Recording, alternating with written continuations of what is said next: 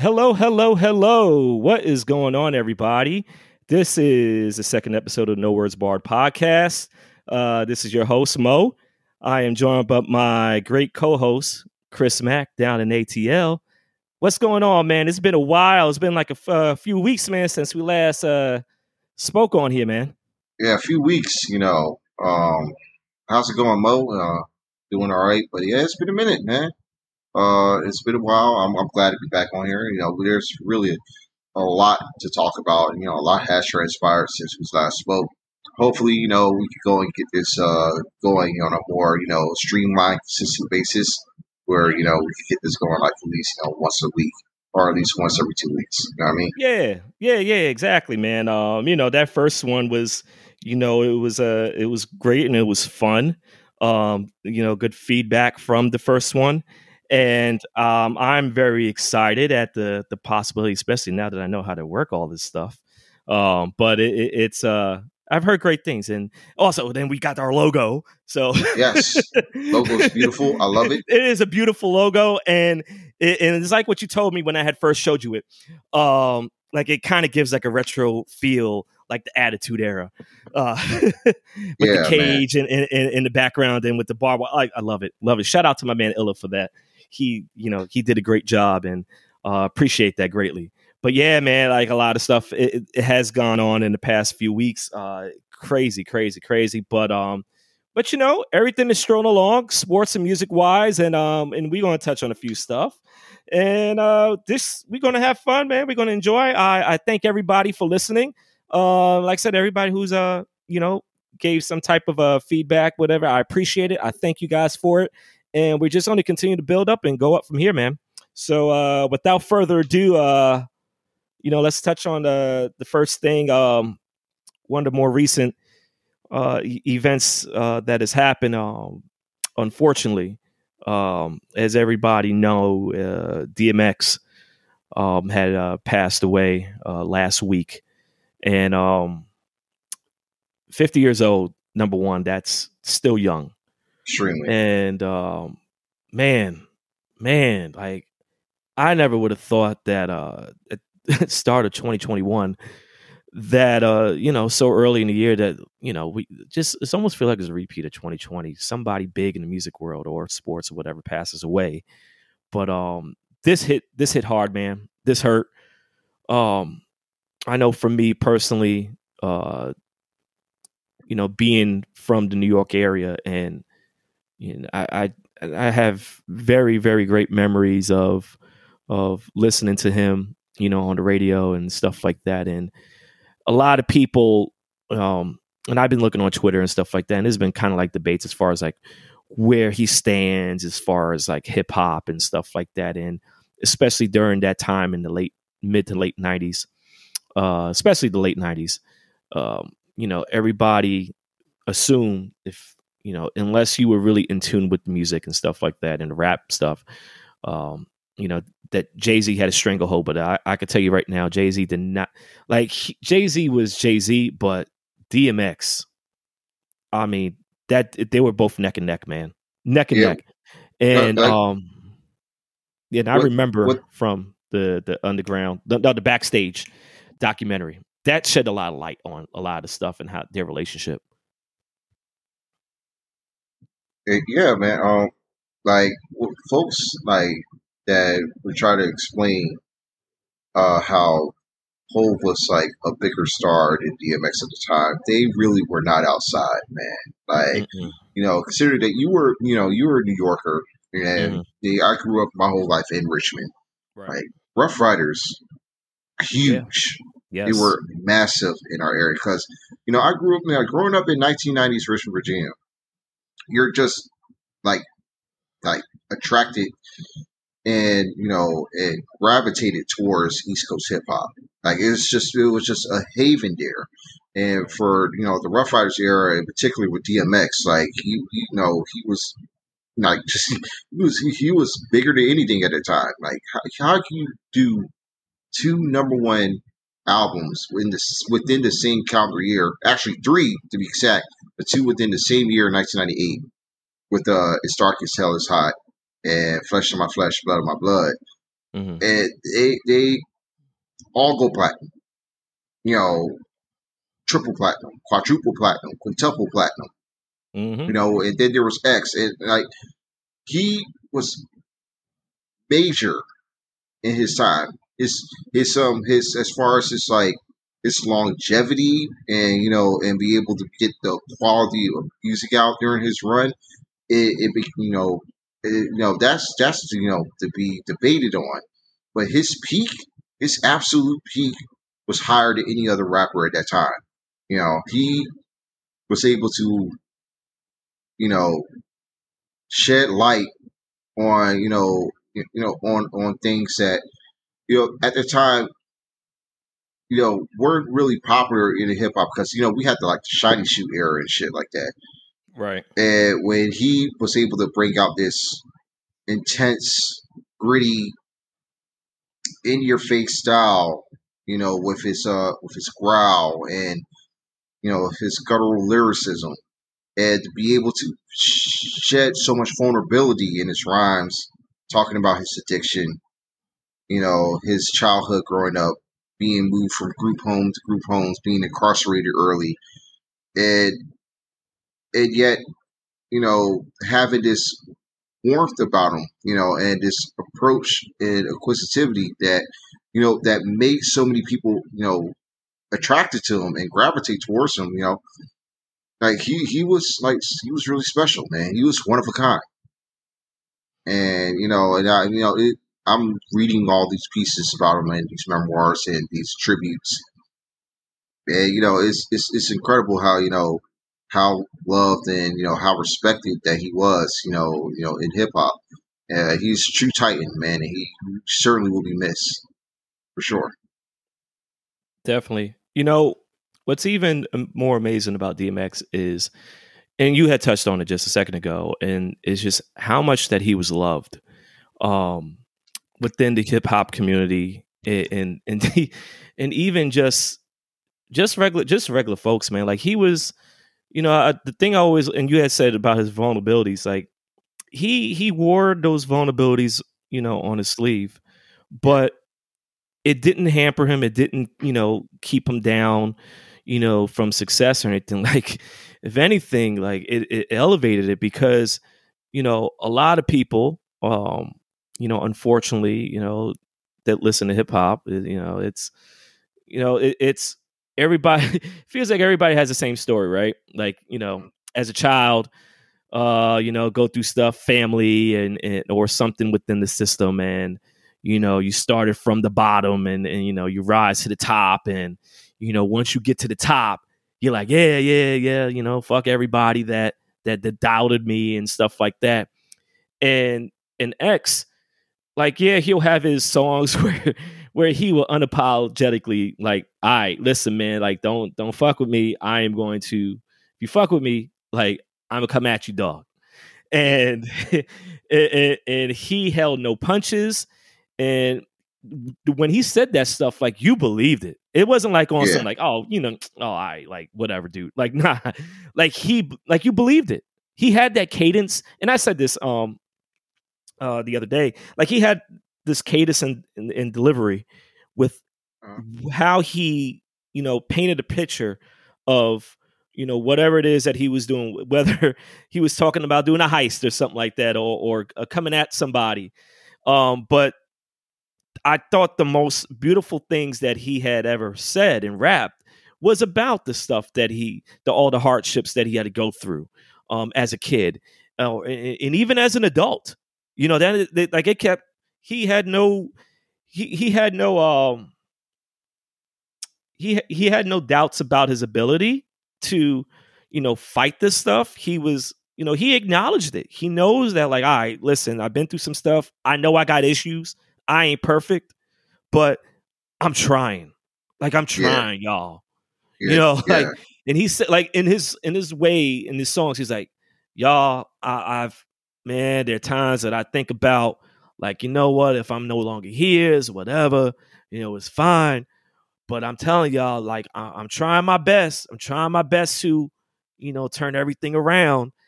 And really, people appreciated that and loved that. you know, and that wasn't, and that something isn't, that wasn't something that was, you know, seen a lot in hip hop, at least, you know, back in the 90s. You know, it, like, you know, hip hop is more so, especially male rappers. Um, you know, it's all about the bravado and machismo and, and you know, like and power and success and, and and wealth and look at me, look at me and all this other stuff. You know, they they, they talk about so much of the, you know, the good times when stuff is on the up, but they don't really talk a lot of stuff when stuff is on the downward. And he had like he had no problems talking about that. He had no problems talking about that, and it just it was a rarity. You know, um, I was just thinking earlier this morning. Um, uh, uh I was listening to one of his songs, and and I was just thinking about you know how many albums, you know, hip hop albums, and we could just go back just in the history of just in history of hip hop albums, the mainstream ones. You know, there's always had they always kind of like went through a tried and tested formula, right? You had a majority of the songs, like maybe, in, and this is back like in the 90s or even early 2000s, you had like what, maybe 15, 16 tracks on a CD, on an album. Yeah. Um, you may have a couple of interludes in there, whatever skits. Um, and the majority of the songs was about, you know, pretty much like, a, like, you know, fuck the, the haters and, and, and I, i am at the top now. I got all this money. Everything's going, whatever.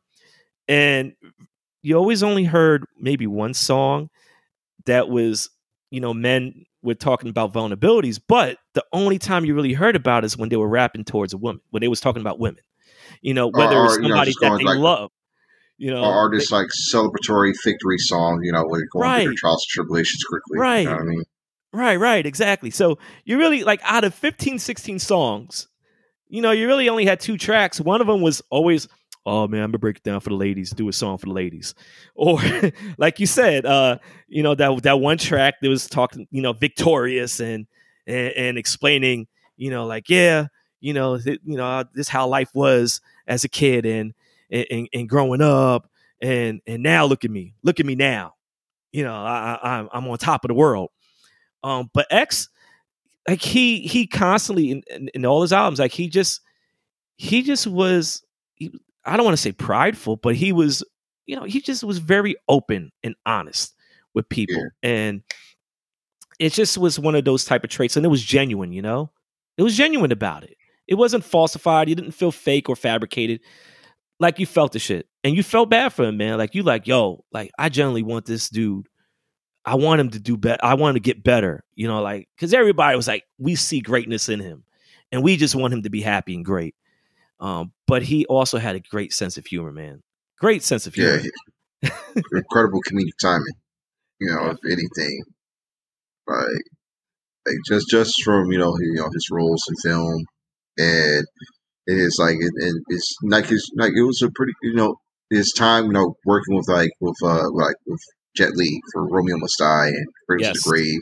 Yes, you know, like he just had this presence, man. Like he he had an incredible presence that it was like I said, it was intimidating but yet inviting, you know, and right, and you know, and also you know, for me, you know, I was never really the most religious person in my life. Uh-huh. Uh But just this fact that how he was so tied into his faith and his Definitely. determination, like really made like made him such a a gripping and compelling figure especially in hip hop, you know, where you know, uh, yeah, uh, you know, we, we, don't really get that a lot. And no. for him, it's like when he goes and does his prayers, whether he's like doing it in concert or or having it as you know part of his album, like you really felt that shit. That's right. It's like he, he's like he's like he was like pretty much a preacher. Yeah, you know, hip hop preacher talking. He was yeah, hip hop's like best preacher at the time. Mm-hmm. And for him to like you know be able to like live through that and be a testament you know of survival. You know and you could constantly talk about how he didn't feel like he was meant to be here. And he can't and you know and he made it out you know. You know you just can't help but to admire that. That's right. You know and you know i you know i send my best condolences to his family. Definitely and yes, yes. you know I, I you know again, like just lost another great in music and, and not just in music, but just in life in general. Yes, definitely. Like it, it's, I feel like a lot of times, like he t- he touched more people's lives outside of music than within music. Like everybody know who DMX is, and you know, like, of course, but the people people just loved his personality outside of music and his honesty and openness, and his he's definitely going to be missed greatly. And you know, and, and I, you know, I definitely have lots of prayers and, and, and love for his family and his children too. Um, you know, sure. and, and, he was he was just he held no punches. Yes, there was some stuff that he said that you know some people may not have agreed with. Um, you know, especially in today's world, if he would have said some of the stuff he, I don't even want to think about like how people would have viewed him and how he would have been treated. Um, but you know, X had that type of personality, that type of person that yeah, we know he says some questionable stuff stuff that may ruffle some feathers and stuff and it's not politically correct but he held he held his stance he had his stance and he was very you know very diligent about staying on that stance. And a lot of times like you can't like you can't do nothing but respect it. Like all right i respect it. You know that's that's that's you but i will say this i do wish that before his death and a lot of people it's not like everybody know who, what his struggles was and stuff like that yeah. and i and and i think uh, one time i was watching uh funk flex had, had put this uh, a video on instagram about it and he was saying like you know you know it's great that you know we all said our tributes and all this other stuff but you know he felt like there's a lot of people within the hip-hop community that probably could have did more to help him out yeah. um and and and we don't really know i mean us we don't really know like who exactly did put an effort and how that whole thing but on paper it does seem like a lot of people you know uh, probably should have put a little bit more effort in helping him out um than you know what than what turned out to be the case and it's just an unfortunate thing a very unfortunate thing but i got it let me ask you this. Now it's very easy to ask somebody like all right what is your favorite dmx song you know very easy you get a lot of answers but I want to ask you, what is your favorite song that DMX has was featured on? My favorite song that DMX was featured on. Wow. Uh, man, I I have to like really like dig deep to to see what would be the best answer for that. Uh, but the most one that I enjoyed the, like the most, like growing up, was uh Urban Assault Vehicle uh from the Limp Bizkit album, like Water mm-hmm. for Chocolate. It was featured him, Method Man, and Redman. Ooh, and yeah, like, that, that shit was pretty good. It was the hip hop version of Rolling. exactly. okay. Yeah, and uh, yeah, it was a hip hop remix to Rolling, and uh, yeah, he, he was great. He was like phenomenal in that. And there was a song also that I just recently listened to uh, it was um, from Swizz Beatz Ghetto Stories album. Uh, we did it again. Uh, uh, it did not feature DMX, but it had Ja Rule and Metallica, and I was like, "Damn, man! You know, this probably the song would have been so much better if X was on it, you know, right. at the time." And you know, uh, but yeah, I'm trying to think of any other features that come across my way. You know, Money Cash Hoes, of course, for sure. Oh yeah, yeah, that's yeah. I'm like, that's know, classic. That that one's that one's definitely a classic. And also, oh yeah, um, uh, the, the, actually one of the best ones that I can tell you that I, I really liked. Uh, as far as like a feature for him, it was on the Busta Rhymes Anarchy album with him and um Jay Z. You know, I believe it was called uh, if I if, it's not if I die today, but um, but uh, yeah, it was uh, yeah, it was uh, "Why We Die." Okay, you know, his verse on there. His verse was just like many of his verses that he's done about his life and highlighting, you know, his trauma. It felt more like, you know, very eerily prophetic in a way, you know, of how, you know, he's talking about, you know, you know, uh, you know, he was just like he was like singing his last rites in a way, and you know, mm-hmm. you know what what he would do if he'll pass, you know, how he should be remembered. You know, when he dies. And, right. You know, it's you know it's kind of crazy because a lot of his music, man, you know, a lot of his songs. You know, it's pretty much his most emotionally gripping, his most visceral songs. Right. Talking about you know, r- you know how should he be remembered when he dies? You know, or you know, if it's his last day, he'll feel all right. You know, going away, and you know, it is you know, and it, that's just uh, you know, pretty much a picture of his whole career. Right. You Yeah. Yeah, I think uh, um he's he was on a lot of you know, a lot of posse cuts too, of course, you know, with Ruff Ryders. Um I think for me, uh his my favorite song that he was featured on and I, I was listening to this the other day and it, I always loved it. Um there was a song, this this uh R&B artist, her name was Jersey Monet mhm. and uh I can't remember what year this song was done probably was like in early 2000s or something like that because i i remember the first time listening to it on aol radio and and um the song is called most high and Mhm. originally like the original version doesn't have him on there. It was like this was like a bonus track on her her out her like debut album. And i, I just um i just always love like i loved his lyrics in there um, because it was such a, a her voice was unique and it was such a a, great you know the song was it was a very soft and and melody driven song and her voice like matched with great but I just always like then his voice comes in there and it kind of like it just you would think that it's, a, it's such a soft song and then it's DMX like DMX you know like all with his raspy voice. But this was another one of those songs that like you said that he was talking about it was like he was preaching. And i i, I think the, the first first two lines i remember and i and i can read it right now. And he was like i only walk in the dirt but my steps are guided. And no matter how dark my path gets i light it. Like Damn. i don't know why. To me like that i just to start it off like that uh, it's you know you're just talking about just himself and just getting you know the dark yeah there's a lot of dark roads but shit you know there's a light at the end of it and it's my job to to to get to that light create that light and, and, and reach it and get it and hold it. Um uh, it just it's a great it's a great verse and whenever whenever you do get a chance uh listen to that it should be it's like on all streaming platforms. Um but like i said overall it's just a beautiful song but with him on there um it was just like it was like the finishing touch and his ad libs especially at the end of the song um when you listen to it yeah like you'll love it. Like and it was like one of those very songs that he sung on it too. You know we know dmx is not a singer but when he sings like you just you just love it you pay attention because it's dmx singing.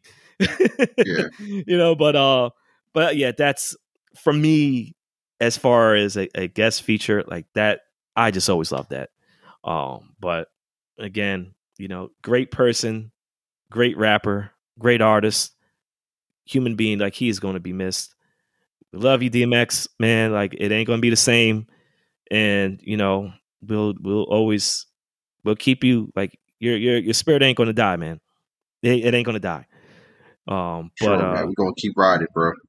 Right. But while we're on the topic of music, and this is the perfect segue, uh, and as everybody, if anybody that has paid attention, uh, this past weekend was WrestleMania, right?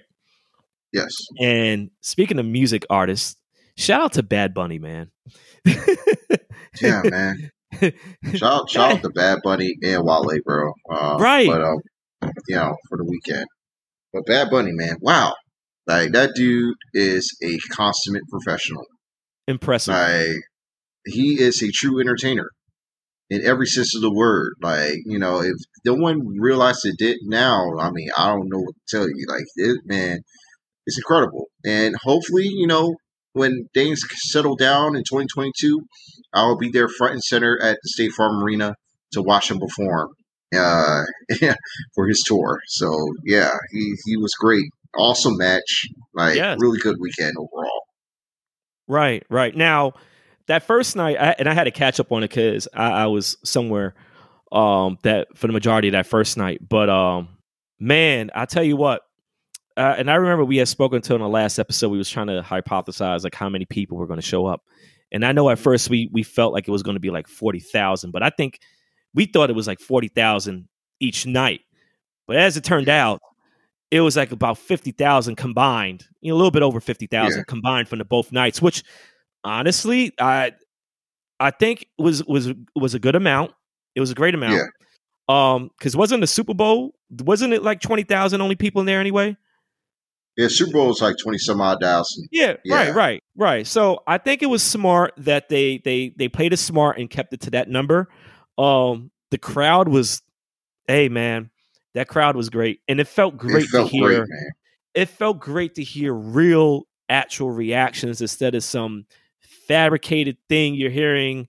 You know, that piped in crowd noises like, oh, Oh. my gosh, Oh wait, wait, we we actually did get some pipe um crowd heat um in certain parts of the show oh yeah, uh, you know for a what? Never certain someone. Yeah, they tried their best, but it wasn't. it, it, We- wa- we wasn't going to work out, but we definitely we definitely heard it. But you know, it's like I, I I don't know what you can say about you know them keeping Hulk Hogan around, but Uh, he, he was getting booed to hell.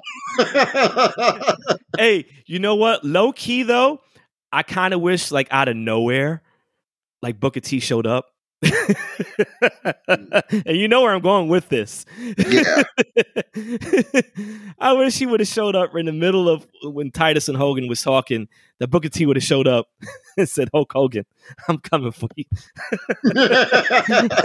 ah, man, if he would have did that for me, that would have been all I needed to see throughout the whole weekend. Like, I don't need to see any more matches.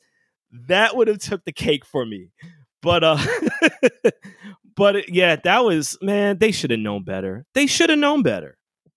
They should have known better to put Hulk with Titus. Like, yeah. Like I that, mean- that, that, like that'll make it any better. Like Right. it's only you're only you only it's uh, it's uh, exaggerating the fact like you're heightening the whole situation there. right? You know, putting him alongside Titus like we, as for obvious reasons why. You know, but yeah, I mean, they, at least they weren't on that often. He wasn't on a lot, so it was that bad. No, not at all. And and I, I I ain't gonna lie, like I was able I was able to catch like when um like the very very start, uh like the first couple of minutes and uh it felt very retro and old school, but great to see Vince come out and and, and say his piece, and then he's like, "Welcome to WrestleMania," you know that stuff, and um. I I always get a kick out of that stuff. I always get a kick out of Vince McMahon when he's not in character when he comes out and speaks at WrestleManias.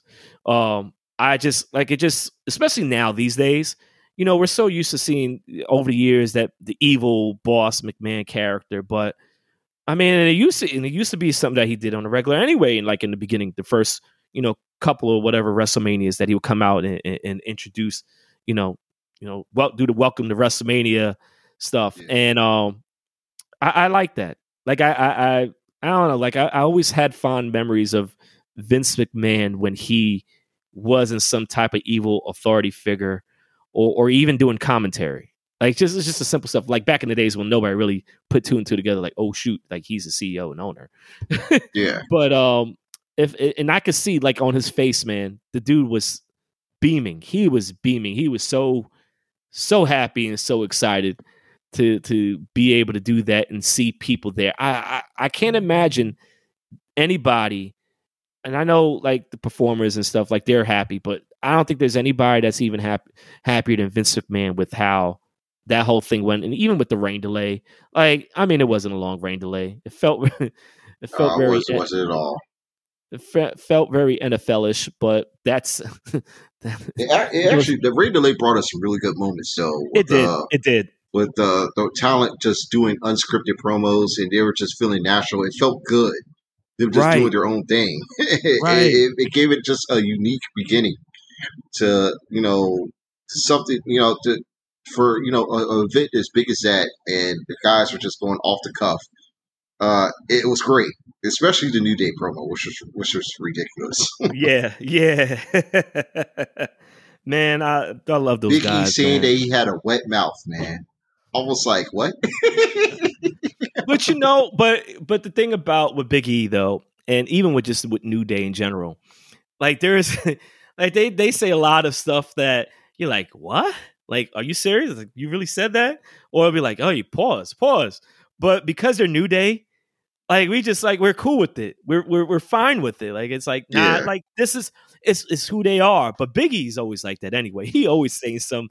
I mean, even with the gyrations and all the stuff that he does, anyway, it's just like, yo, like chill out. Mm-hmm. but uh, but I, I, I always I love his character. I love his character in general. But yeah, that that wet mouth comment was like, really, my dude, really? I was like, you have to do all that, my man. I'm I'm, I'm glad you you got fans there now, but you dang, just relax, my brother. Relax. Hey, He's super horny right now, my man. right. The original horn dog, man. This is Big E. Oh man, but uh, but yeah, but even but uh, to furthermore go down line with that stuff, um, it was great. Like the first night, personally, I felt the first night was better than the second night. Yeah. Um, Same. and, and I, I was super excited to see Cesaro win his match. Um, I can't recall many great WrestleMania moments Cesaro has had, other than WrestleMania 30 when he won the, the, the Battle Royal. Which Yeah. do you remember? And I know on TV and, and, and on the WWE Network or whatever. Um, I don't like. I, I I kind of the crowd was not as loud as it was in was it the um you know in New Orleans uh, when he had won it. Yeah, Yeah. yeah. I almost, I almost pulled a Hulk Hogan and said Silverdome. How apropos. apropos.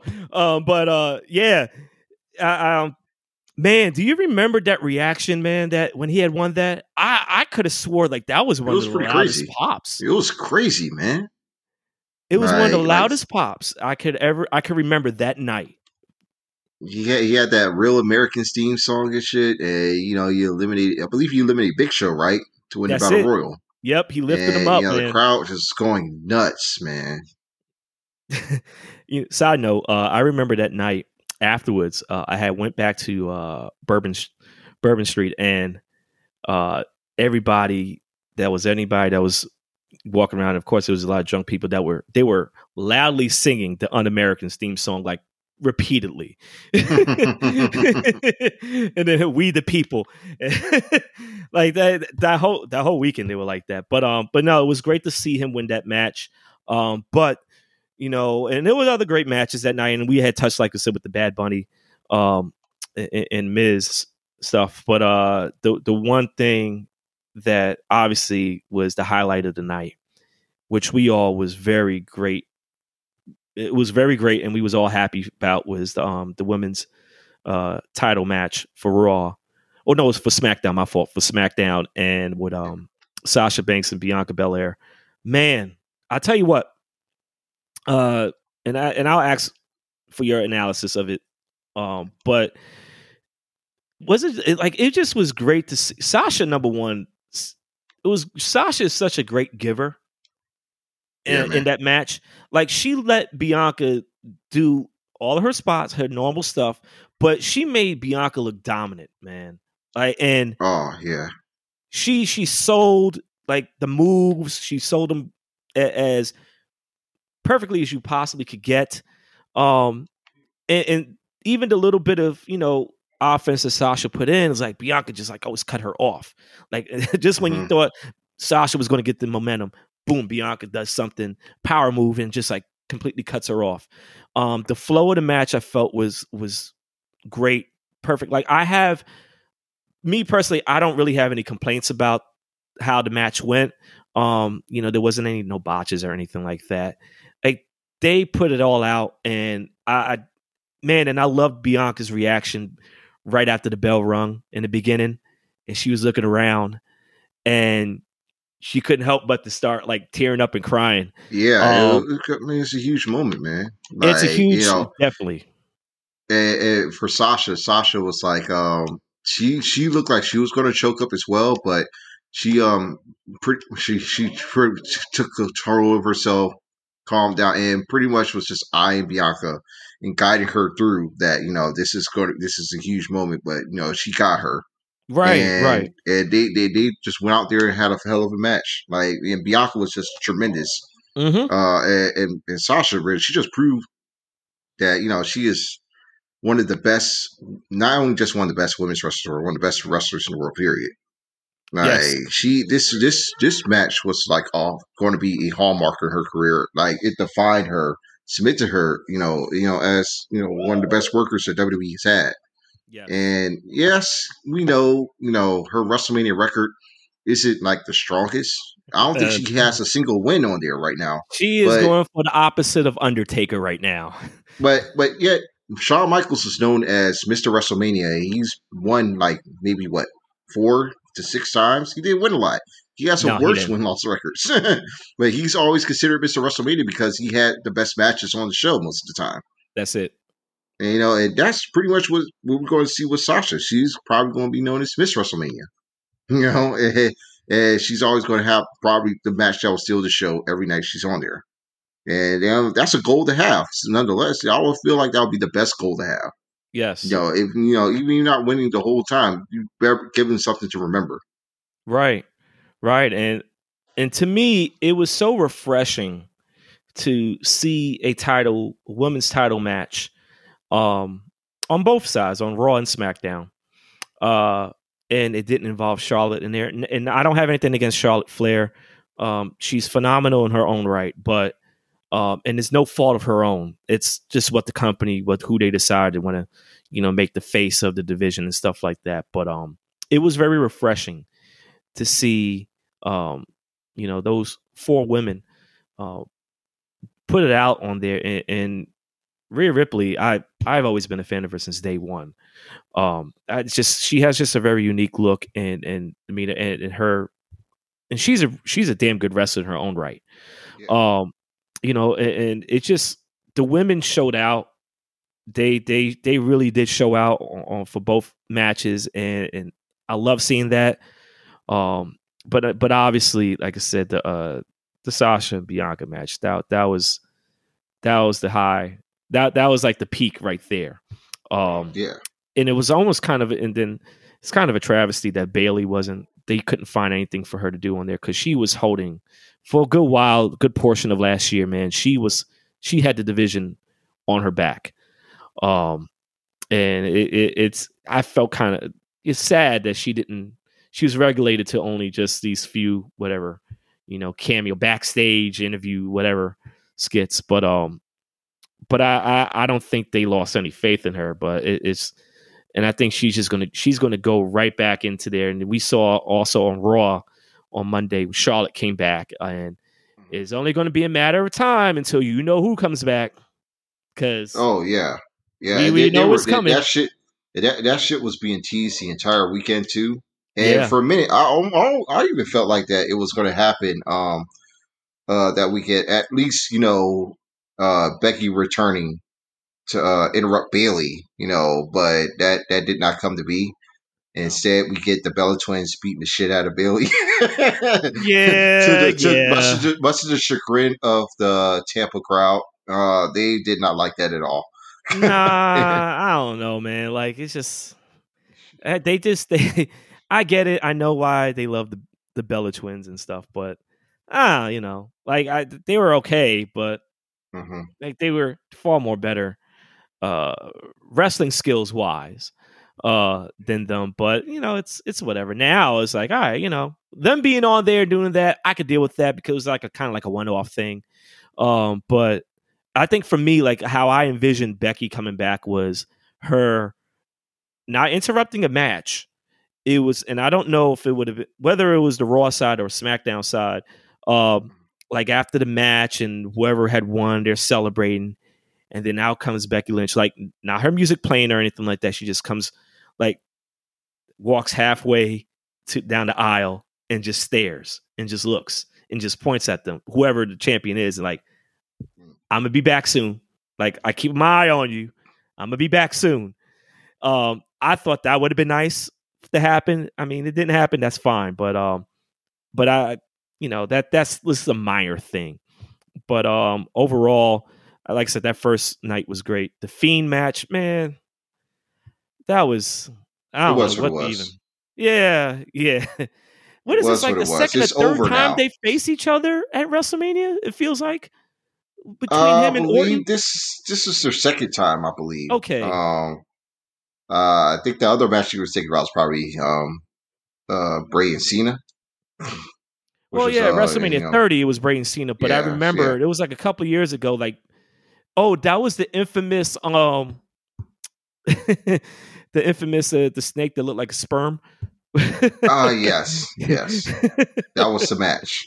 yes, It was that one when um when Orton had that. I don't know Yeah. whose idea was that to have that a, a, a snake made that size, you know, going down the ramp like that.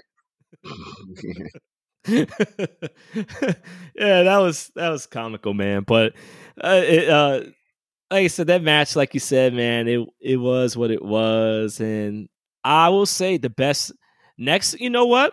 The main events on both nights, they they were deservingly main events, and they they lived up to the hype. Oh, yeah. Do you? I, I was speaking of live crowds. I for the longest have been hoping, and I'm glad they made the decision to keep the belt on and on Roman, because man, I, I was just dying just to hear the heat that he would get from the live crowd with this current v- version of him, which I love. Yeah. This is the best version of him ever. You know, head of the table, like I love it. I just I just love every bit of it. And we kind of saw a little bit of it um you know, after that that WrestleMania, I can't remember what which one it was, where he had beat Taker, and he Yeah. came out the next night, and he just stood in the ring for like about ten minutes, didn't say anything. And he Only was to getting say- booed. Right, This is my, this is my Only- yard now. and then just leaves. that was the the glimpse of what the Ro- Roman Reigns we see today. yes. and I remember as I watched it, I'm like, man, they need to they need to make him full heel. They need to do it. They need to do it because they already hate him enough. So it only makes sense to just make him a heel and just double on. But you know, sometimes you got to be careful with that because you don't want no Austin and Bret Hart type of thing. You know, where Yeah. you know, like yeah, he's a bad guy, but as soon as he does, as soon as he's the bad guy, everybody starts to like him. You know, we don't want that stuff. But that was Yeah. that was great to um. It was But great it- to see it- the crowd it, reaction for that. It work. It works in a way because you know, uh, you know, having Jey Uso as his heater yes, to come in and interfere Yes. in the match and pissing the crowd off. You know, that helps. You know, Roman's character a whole lot. You know, especially being a heel. Other than the fact that you know most of the fans, you know, especially in particular, like the the male incel centric, you know, still hanging on to the hate of John Cena fans Right. um, still hate Roman. You know, it, it, it does add a lot. You know, it it it, great, it created an awesome atmosphere in that triple threat match. Uh, Edge was great. Uh, Daniel Bryan was awesome. Like it, I felt like you know it could have gone ten minutes longer, and I It wouldn't have had a problem with it. You know, because it was just going so good and and going so well. But just the pace, the pace was nonstop. They were just hitting spot after spot, and there were some insane near falls. That I thought that it, it could have been it. yes. Yes. And I was like, oh man, like it, it was it was a great match. Way, great way to cap off um cap off uh, the WrestleMania weekend, and I felt like that was the better main event between the Mhm. two. yes. but- yes, it was. Objectively, night one was the overall better show. Right. Right. You know, But at the end of the day, though, the the two main events that were chosen, yeah, like they they lived up to they lived the up. To, they deserve to beat the sh- um, main event. yes, yes, definitely. And I, I applaud, man. And if that is the last WrestleMania we see of of, of Daniel Bryan or or even Edge, uh, we don't know obviously what what's going to wind up happening to them um, going forward. But um, man, what a way to, to if you want to go out. And I know they didn't win the title, but you they still went out on top, man. yeah. And, and that's really all you can ask for out of both of them.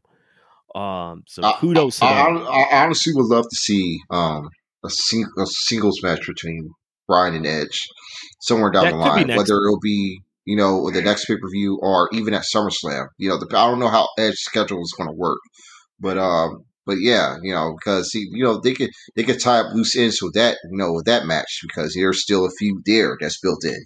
Yes.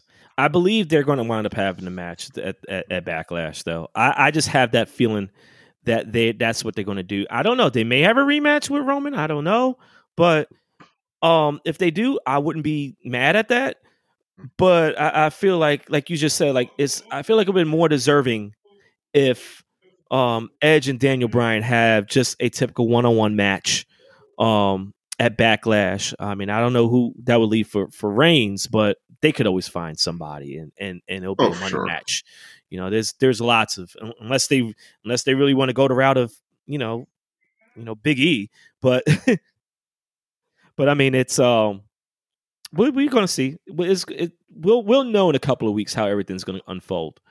Shit, Um, we'll know by tomorrow, or Oh, yeah, you know, right. the next You're right, you're right. You know, You're right. We like could. go- we'll know right by then who's going to be uh facing uh Roman because you know you know because really he does have a list of challengers coming up now. You know he definitively beat Edge and Bryan at Right. WrestleMania. We saw that, but you know he still got you know there's a Cesaro push happening. You Yes, know, getting Yep. that big win over Seth Rollins and another great match there as well.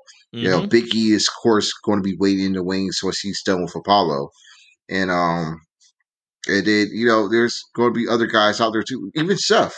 Like you know, Seth, Seth is around, Mhm. uh, and we, we don't know you know who's possibly could be returning. Uh, if Yeah. other um if they're looking to do any roster moves down the line. But uh, but yeah, Roman Roman's going to hold on to that title for a long time, man. Like I, I Uh, don't see him dropping it to anybody anytime soon. Uh, uh, you know, man, I, I I don't I don't know who can beat him at this point, which is crazy. It's like the person that is going to take that title off him, man. it- It's got to be someone damn good, and it's going to be a pretty fucking big deal. Yep. So I believe it too. It better not be Brock. I swear to God, it better not be Brock Lesnar. I, I can't, man. Like, no more, no more of that. Like, I love Brock, but jeez, man. Like, granted, it would create an interesting this scenario with Paul Heyman now. You know, with, with Roman Reigns, and it's like, well, who does Paul Heyman? You know, who is he side with? Um, but if and we know Paul Heyman, he's he could sell that thing for all we know. But I think, but man, I you mean, know what? Also, the, also the same could apply to Bobby Lashley too. could be. Uh, I who, think. who, I could, think. who could face him? Because you know we could still do Lashley and Brock if we go that route, and you just keep Heyman separated between those two, moving from Raw to SmackDown. I feel like what's going to wind up happening in the end is um for Roman. I feel like they're all just going. I think this is all just the build up, and you may you may or may not like hearing this, um, but it's just a thought. What if they have Roman hold the title until whenever? Because who knows when his schedule is ever free and they keep on talking about it like so much and, and teasing it with with him and the Rock. Uh, Yeah. I could see I that ha- being it, Cena but, too. But he, okay, you're right. It could be Cena, but I could see because I'm trying to think here with them being in in um AT and T Stadium next year again, and you know Vince by this time next year, you know Vince is going to want to try to do something somehow to top the attendance record he set. You know, from was it WrestleMania? Was it 34, 33? Like well, I, I believe I, I believe by that point he still might have to have want to get like 50, 60,000, You know, you know, because uh, folks still probably won't want to come out or whatnot. But, But that still be a good amount of people. Yeah. Yeah, it is, yeah, it is Texas. Eighty Texas. I'll Remember- go for eighty thousand. I'll Remember, for 80, the, the Texas Rangers just had their their home opener. It was a complete sold out. People sitting shoulder to shoulder. So if you don't All right. Uh, think for a single second that Texas ain't going to try to fit a hundred plus thousand in there, I, I got a bridge to sell you. If you don't think that, Yeah, you right. You right, man. They, they gonna go all the way. I mean, They're it's going you know, all the way. Yeah, easily. I could see that happening without a doubt. Like I know I thought that with Florida, but Texas is on a total different they're on a total different planet with that stuff. I'm tell- I tell you, it's it's it's levels, man. Not not to try to deviate from this. It's levels when it comes to uh this uh you know the COVID attendance shit, man. Of course. Florida has its own levels. Atlanta have their own levels, but Texas takes the cake. They do. You know, They do. man. real.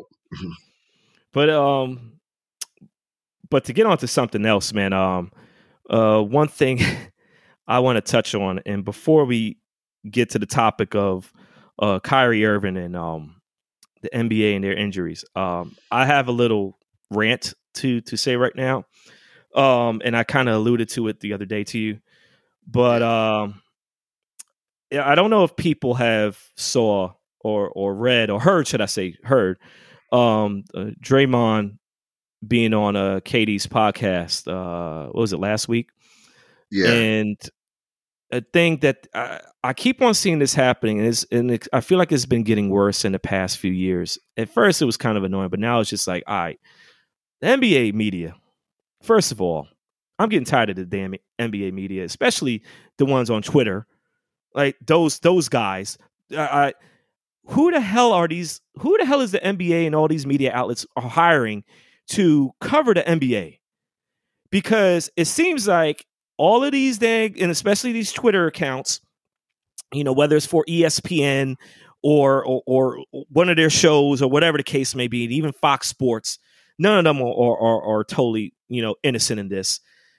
Mm-hmm. But twisting the narrative of the shit that these players are talking about on podcasts and trying to with these headline grabbers, and I understand they do this, you know, because they gotta, you know, they they they gotta get eyes on there. It's clickbait but it's driving me fucking insane. And I don't mean to be vulgar about it, but it just really is because it just seems like they just I'm tired of the fake narratives. The the they they really be they really be reaching for narratives that's not even there.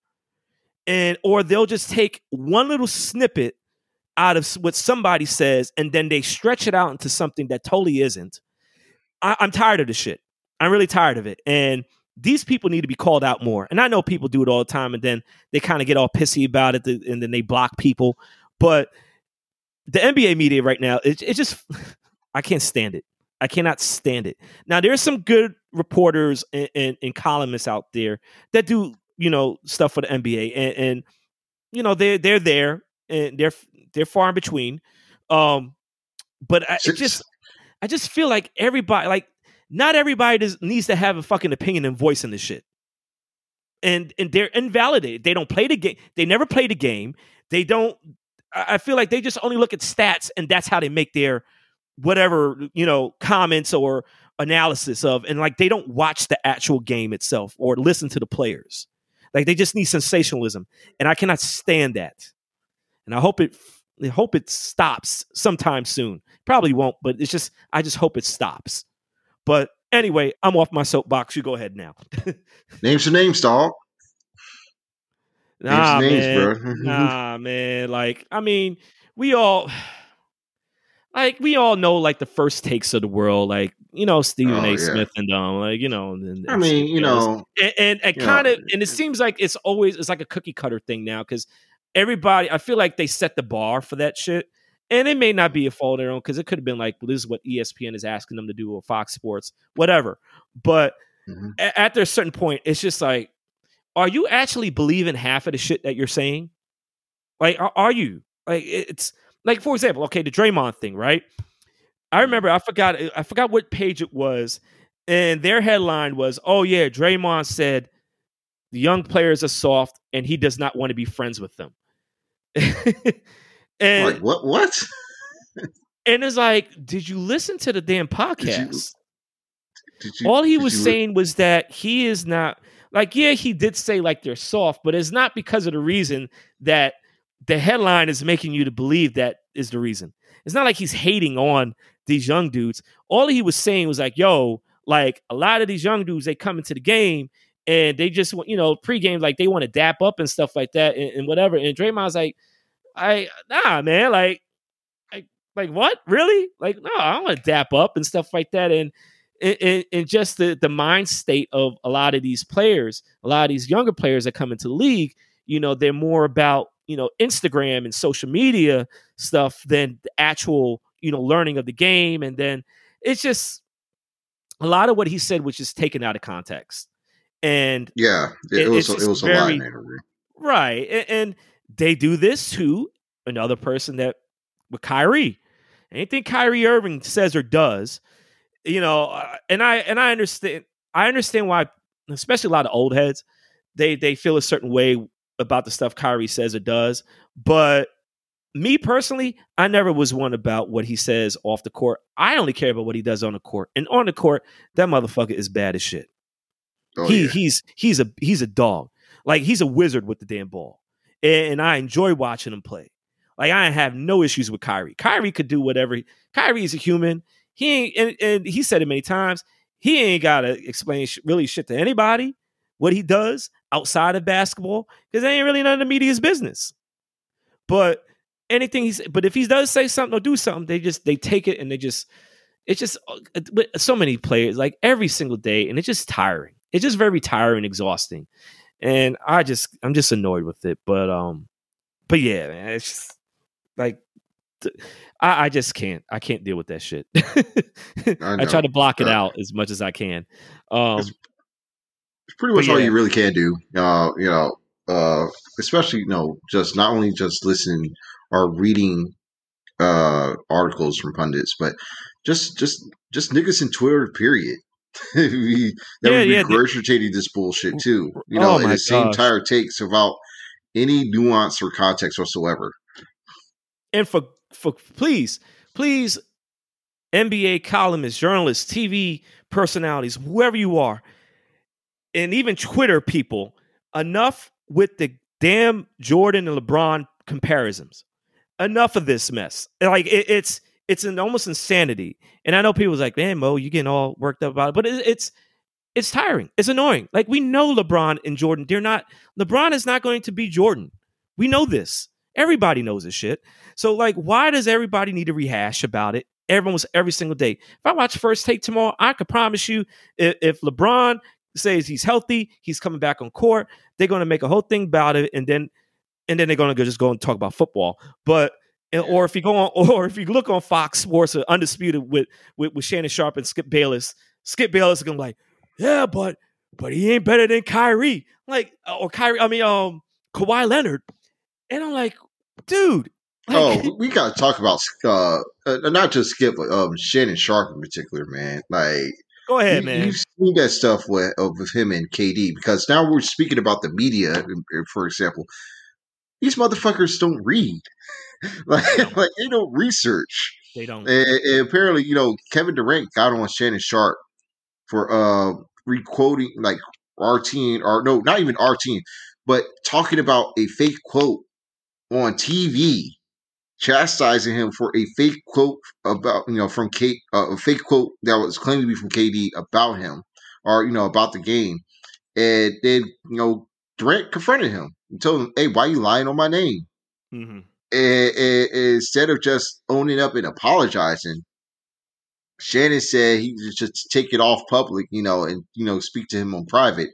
When Durant said, man, you're lying on his name on TV in public yeah. in front of everybody. It, you made it public. You made it public. and, Don't backtrack and, and, now. And Shannon, Shannon blocked him.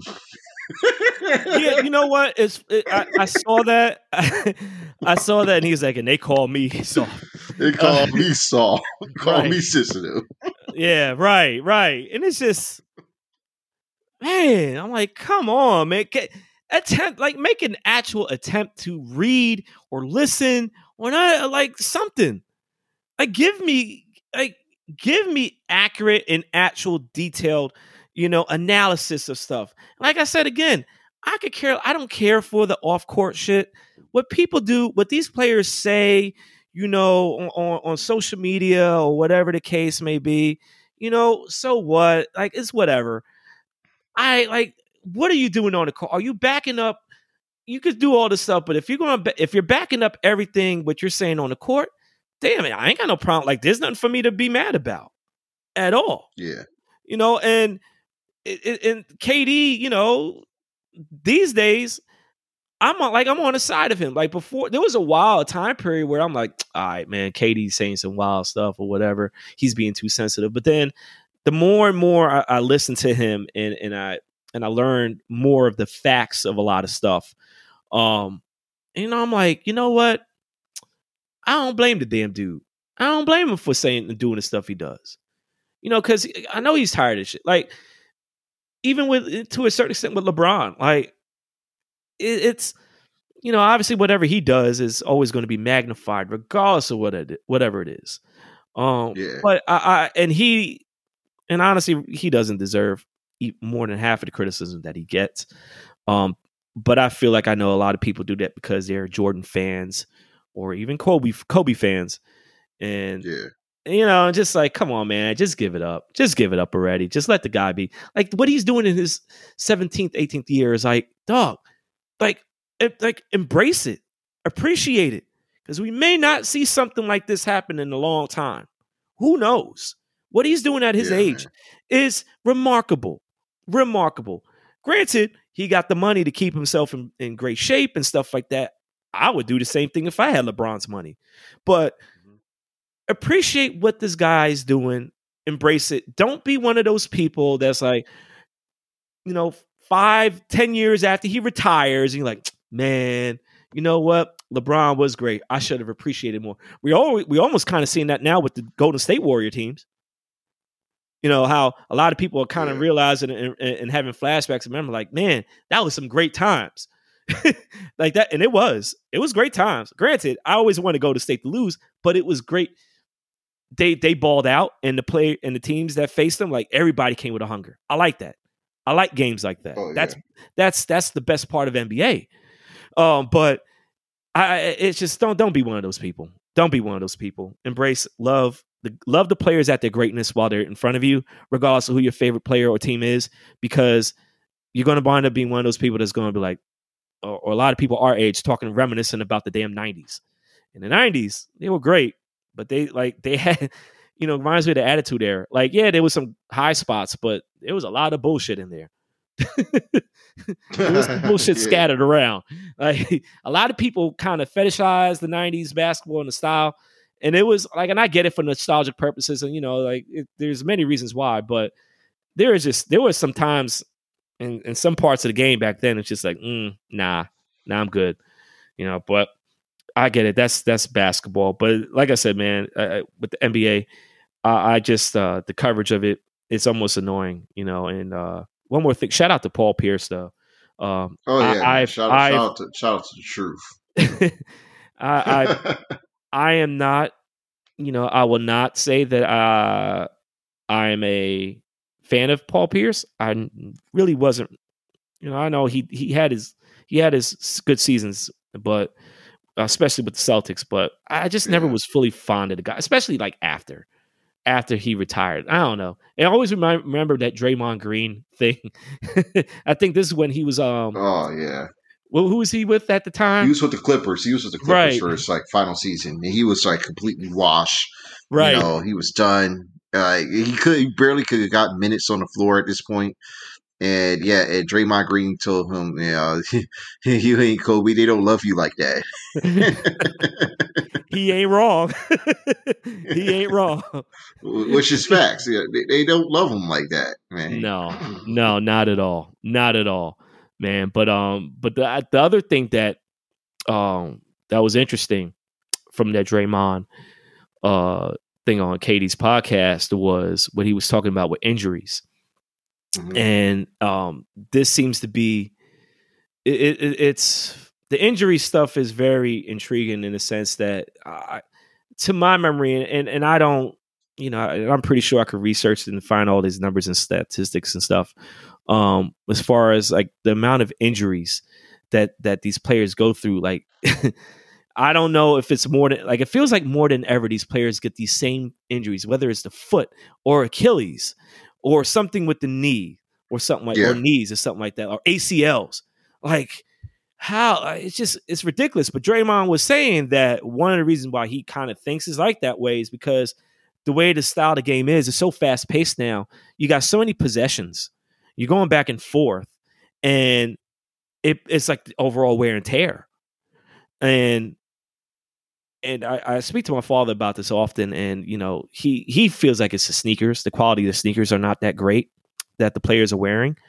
Um but i don't know. I can't i can't remember what how many injuries we saw like during you know the 90s or or even if you know people that have seen a lot of the 80s nba like how many injuries was happening of this nature especially like the achilles. I feel like every season there is at least three or four players, and we're not talking about like bench players or, or, or fringe players. Like we're talking about like starters. Like Yeah. it's always something with the Achilles or ACL, MCL. Look at um, but who who recently got injured um on on, on Denver? Jamal Um, Murray. yeah, him. Last what was it? The last play of the game. Yeah, it was practically the last play of the game. Um, it was the final minute of the game, and you know Denver they were trying to at least still make a chance to try to come back in the game and win. But uh, yeah, Jamal Murray he tried to lift up for a layup, and he, you know as soon as he went up, he already he felt the he felt his knees pop, and he went down. Like he went down in pain. And you know he tore he tore his uh, left ACL. He's going to be out for the remainder of the season and possibly almost all of next season now because you know this injury happened so late. You know in the year. You know you know it normally takes about uh, ten to twelve months for a full recovery. Yeah. Damn. It sucks Yeah. because I was very excited to see how that team was going to do in the playoffs, man. Yeah, man. Um, like Same I, here. I felt like they were, they whoever was going to match up against them, they're going to be trouble. And I ain't talking about like the bottom teams. I'm like in the second round or something like, or maybe even the conference finals or something like that if they had made it that far. Like they they're trouble. They were, they yeah, were they were they were looking really good, man. Especially after the Aaron Gordon trade. yeah, And yeah, they- they- exactly. like which it you know which helped them out a whole lot. Uh, you know, like because he was just he was that the that defensive four that they needed, the athletic you know defensive four that could guard multiple positions that they needed ever since Jerami Grant left for Detroit. Mhm. And you know they were rolling, man. Like that fi- starting five was just like putting up incredible numbers together. And now you know that's a devastating blow. You know for their their championship chances most likely. You know they could still make a, a solid you know run and to be a tough out in the playoffs, but it's just not going to be the same. no, Uh. I see I see that they're um, looking to sign Austin Rivers as insurance for Jamal Murray. You know, he's a solid scoring guard, but it's just again, you know, he is not the p- caliber of player that Jamal is, no. and you know, and you know, and they're going to miss that a lot. You know, and it puts a lot of pressure now on you know Michael Porter Jr.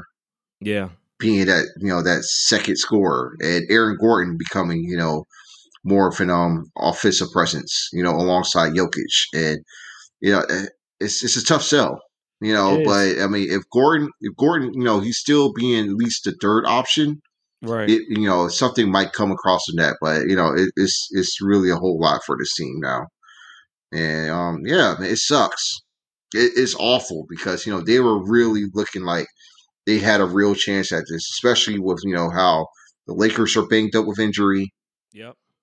uh you know we are truly unsure what the Clippers are going to be and you know in Utah you know they're starting to um fizzle out right now this you know late in the season and yeah, it's it's going to be it's really something to behold. Um, it's, it's like this whole season's a crapshoot because you know this condensed schedule, you know that we had to have, you know, Mhm. has uh, really you know de- decimated a lot of teams to process, and now we don't know what's it's going to look like for the finals or what's going to look like for the playoffs, but yet alone what's going to look like for the M- MVP race coming up. That's right. I'm I'm I'm going to make a prediction right now, and people could look back on this months from now. Um, number one, I still think it's going to be a Nets and Lakers finals. Um, I feel like with the injuries with LeBron and and, and Anthony Davis, I feel like it's going to be one of those blessing in disguise type of things because Yeah, you know they. I know, like the Lakers, they're like probably like what in the fifth seed now. Um, Mhm. but I mean, you're getting back. I, I have full confidence and trust in the Lakers that they're managing these injuries with these guys very well. Um, and I think that they're obviously they're going to be fresh. They're going to be ready for the playoffs. We already know how playoff LeBron what that means. Um, AD, I I feel like those guys they're going to come back and they're just going to wreck shit up. Um, I, at least that's how I feel, how I look at it. Um, I'm gonna put some respect on Phoenix. Um, I I don't know. Like for me, I still feel like somewhat people not respecting them or giving up enough credit yet. But I'm I would be fearful of them, depending on and it's and it's it's always about matchups, of course. Um, but I, am just uh I I just still hold that true, man. Lakers and, and and Nets in the finals, which I think would be an amazing finals. Um, uh, between those two teams, the road to that is going to be very interesting and very fun. But I know a lot of people like are looking at the West and like, man, that's going to be fun. But don't sleep on the East because the East is still like I know I had the Nets going to the finals. The East is always a very there is just very intriguing because I don't know if this is the year that Milwaukee actually, you know, gets over the hump and gets into the finals. I don't know if, you know, was it um there's another team I'm thinking about that that is in there. Uh Philadelphia.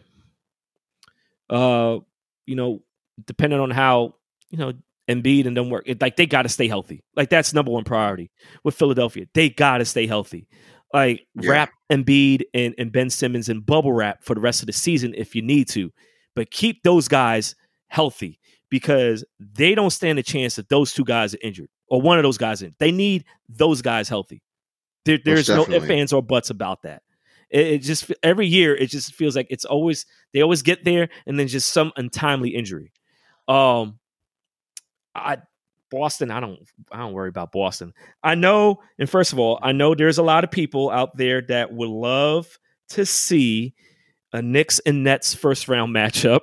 Um, and as much as it pains me to even say this, I would be intrigued by that. I would be very intrigued by it. Um, the Nets, I feel like obviously they will win the series, but I feel like yeah. it would be a much more competitive series than people would think. Um, uh-huh. Me knowing, as everybody knows, I'm a Bulls fan, and knowing how Thibodeau is with his teams, um, and it seems like the Knicks, this Knicks team is very receptive to how he coaches. Um, they it seems like they enjoy playing under his system, and uh, he reminds me of um, when we was talking before this with Nate McMillan, how he is, yeah. you know, and even Frank Vogel, like d- defensive minded coaches. Um, I, I could see Thibodeau. Um, I could see the Knicks giving the Nets a little bit of of trouble in a series. Um, if they was to face each other, I say it would be going to five. I don't see anything more than five, but it would be a very competitive five. Oh, like oh, you may have you may have that one game is like a blowout in the Nets' favor. Um, but I, I feel like the other games will be very, very competitive. Um, it's pain is painful is painfully for me to say that. Um, my Bulls don't stand a chance of getting the playoffs with, without Zach LaVine now that he's under uh, COVID protocol. So uh, uh, I, you guys were just sliding too. Yeah, like yeah, it's, it's yeah. looking rough for your boys, man. Yeah. I, it, it's a it's a definite um, absence too, which means you know the more you guys lose and the more our Wizards win, like the chances of us getting that playing spot increases. Yeah, yeah. Let's let's let's tank again, Chicago. Let's. let's I mean, but you know, I mean, honestly, you know, you can only not be really disappointed in how the season's gone for you guys. Like, no, you know, no, no, no, no. Front no. office, you have a front office that clearly has a direction in what they want to go. They want to get into the playoffs. Uh, it, this year it doesn't look like it might be the case. Um, and they know where they want to go as far as what their team concept is. Um, yes. going into next season. So yes. for them to go and get a pick, you know, you know, um, you know, get a late lottery pick, and then try to cut bait with a couple of players that just clearly does not fit into the future plans of that team is a good start. Yeah, it is. Uh, but you know, you know, there is definitely a lot of questions that need to be um, asked about, you know, just not just with the fit of um, Vucevic and um, LaVine, which I think is a pretty solid fit. Yeah, um, between no, those no, it's two, a good and they're getting themselves together. It's yeah. just, you know, just um, figuring out what to do with Cody White and Coby White, um, and um, and of course Larry Markkanen, who has to go which I, have said that the first time around. Like he, yeah, he yeah. should be. He, he does. He's just. He's just. He he may not be really good, man. nah, nah. I was very hopeful, and, and I was very hopeful in the beginning, and and it showed promise. But it's just, man, it is what it is, and I'm not mad. You know, like we've we made good strides this season. We've we've been competitive for the majority of the season. Um, and so by no means am I uh like I I, I see like oh my gosh like I, I the sky is not falling for us at all. Um, we got it. We like I said, um, we we got good players. We got a good um backcourt, and I think it's just matter of over the off season, you know who you know who we get to surround these players with. Um, I don't know. We may make a we may make a trade for somebody that you know nobody ever would think that's going to be traded in the offseason. We don't know free agency. Like I know everybody wants everybody's looking at Steph Curry and and that and, and I don't buy these rumors that or these theories that people believe that oh LeBron and Lakers they trying to uh, court Steph Curry. Now, granted, I mean it's not it's not like it's not you know worth a try, but I don't think that it's going to be successful at all. Um, I don't see Steph Curry leaving Golden State, uh, especially when you know you got a healthy Klay Thomas coming back next year, Klay Thompson. Um, and then you know I don't know if they're going to keep Kelly uh, over there. Um, Wiseman is a stud, and he, and, you know, with with Curry, Draymond, Wiseman, and and um, actually Draymond, Draymond, Wiseman, Curry, and, and, and Klay, those guys on the team, like they they'll be all right. Golden State is going to be fine. Steph ain't going nowhere. Hey, hey, so, wait a minute, you, you missing someone there. Who am I missing? Missing you missing you missing Maple Jordan, my man. missing Andrew Wiggins. oh Lord. Oh boy. Yeah, that guy. Now I know. I I'll put some respect on Andrew Wiggins. Like the dude I, I've like I want to I want to believe in that guy, but it's just I don't know, man. It's just something about him that's just not it's not clicking. It's just not clicking, man like wherever he goes, it just doesn't it just doesn't fully click well. And I don't know. I, I don't know what his contract status is. I, I guess he's, you know, I, I, don't know if he's a free agent this year. I, I would have to look at that. Um, but Andrew Wiggins, yeah, yeah, totally forget. That goes to show. I totally forgot about the guy. That goes to show how much, how much he does. That that sticks to my mind. Mm-hmm. You know, yeah. with um, but Golden State be fine. I, I don't, I don't have any worries or concern about those those guys um, they'll always find a way to get back. Shit, they they're on they're borderline playoff team now. Yeah, yeah, man. Like Steph Curry's just one of his, if not his best statistical season ever. not that I ain't Pretty surprised much. about it. I, I I I called it from the beginning that that was going to wind up happening.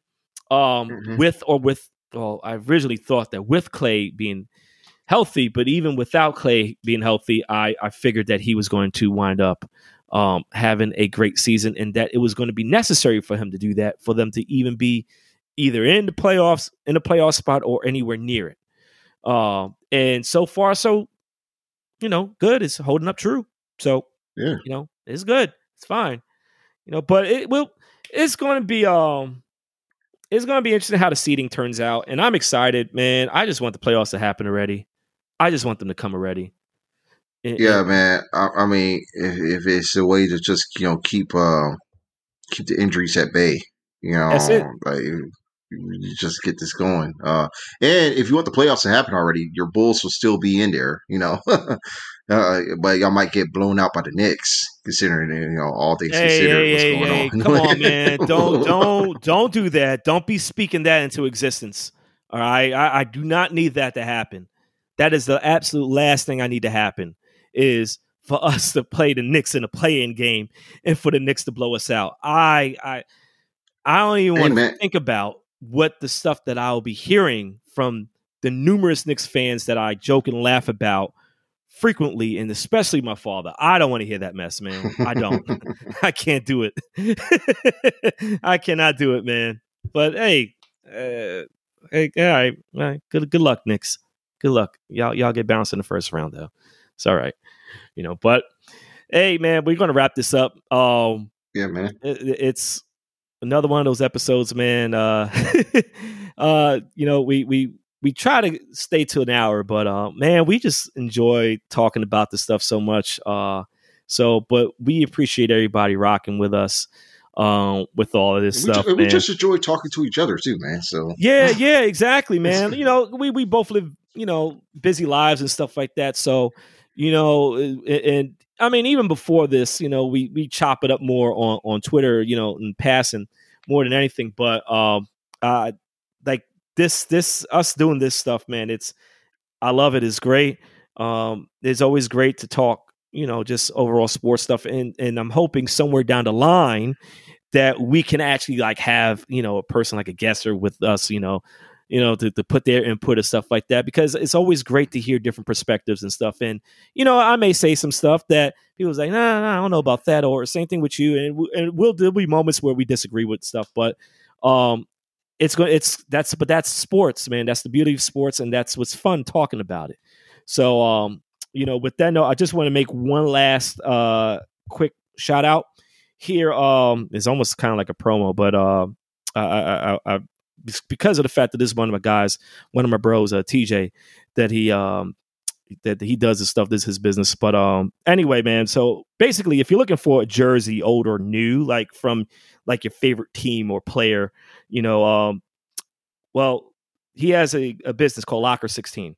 Um, they will look for the jersey and sell it to you um, at a fair and reasonable price. Um, I remember a couple years ago, I had gotten a um, North Carolina Vince Carter jersey um, from them, and the quality is great. Like they does do a great job with that stuff. Um, and so on Instagram, he has an Instagram page. Uh, the company has an Instagram page, and it's called Locker 16. So locker dot 16. Um, like I said, do a search on Instagram, um, DM like if there's any jerseys or anything like that, um, you know, that comes to your mind that you like to find or like to have or something like that. You know, um, him and his people like they do a great job searching for it. And once you know, DM them, you know, uh, and, and tell them what you're looking for, and they'll do their best to search for it. You know, um, but I, I trust in my guy. I trust in the company, the business. Um, very very very good business and reliable. You can look at their page shows all the other jerseys that he has sold in the past but uh but yeah i just wanted to make a quick shout out to that uh to my man tj for for for that stuff. So keeping the lookout for it. Um i'm also just in case people miss out on it i'm also put in the description of, of, of the episode i'm gonna put uh, that instagram name on there just in case but it, it is locker dot 16 like the word 16 um so yeah go check that out um, Chris, man, as always. Hey, wow, been, man! Before we go, that that should be like our first sponsor right there. You know, I, it could be. It very well could be. You know, you know, and um, I like to, you know, promote that type of stuff, man. I mean, because we are a sports show, you know. So, and everybody loves sports. Sport. Everybody loves jerseys. You know, we should go back to like the early 2000s and stuff. Everybody rocking retro jerseys and shit.